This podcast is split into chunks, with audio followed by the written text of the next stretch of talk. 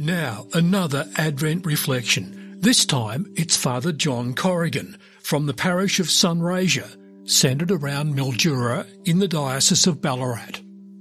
Based on average life expectancy, we can surmise that this Advent is one of probably 70 or 80 which we will each experience.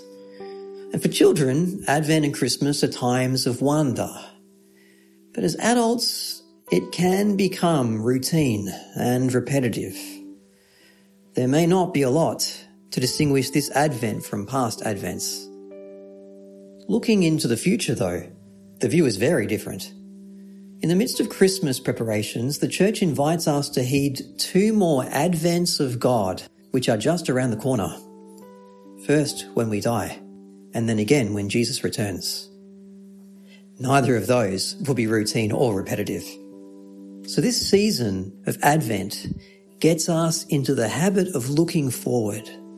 Jesus wants us to foster this habit, preparing to see God who draws ever closer.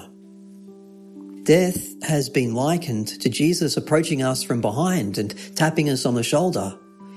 He wants us to turn around and greet him with joy and affection, not begging for more time. So, for the next four weeks, we take the Bethlehem shepherds and the Magi as our guides.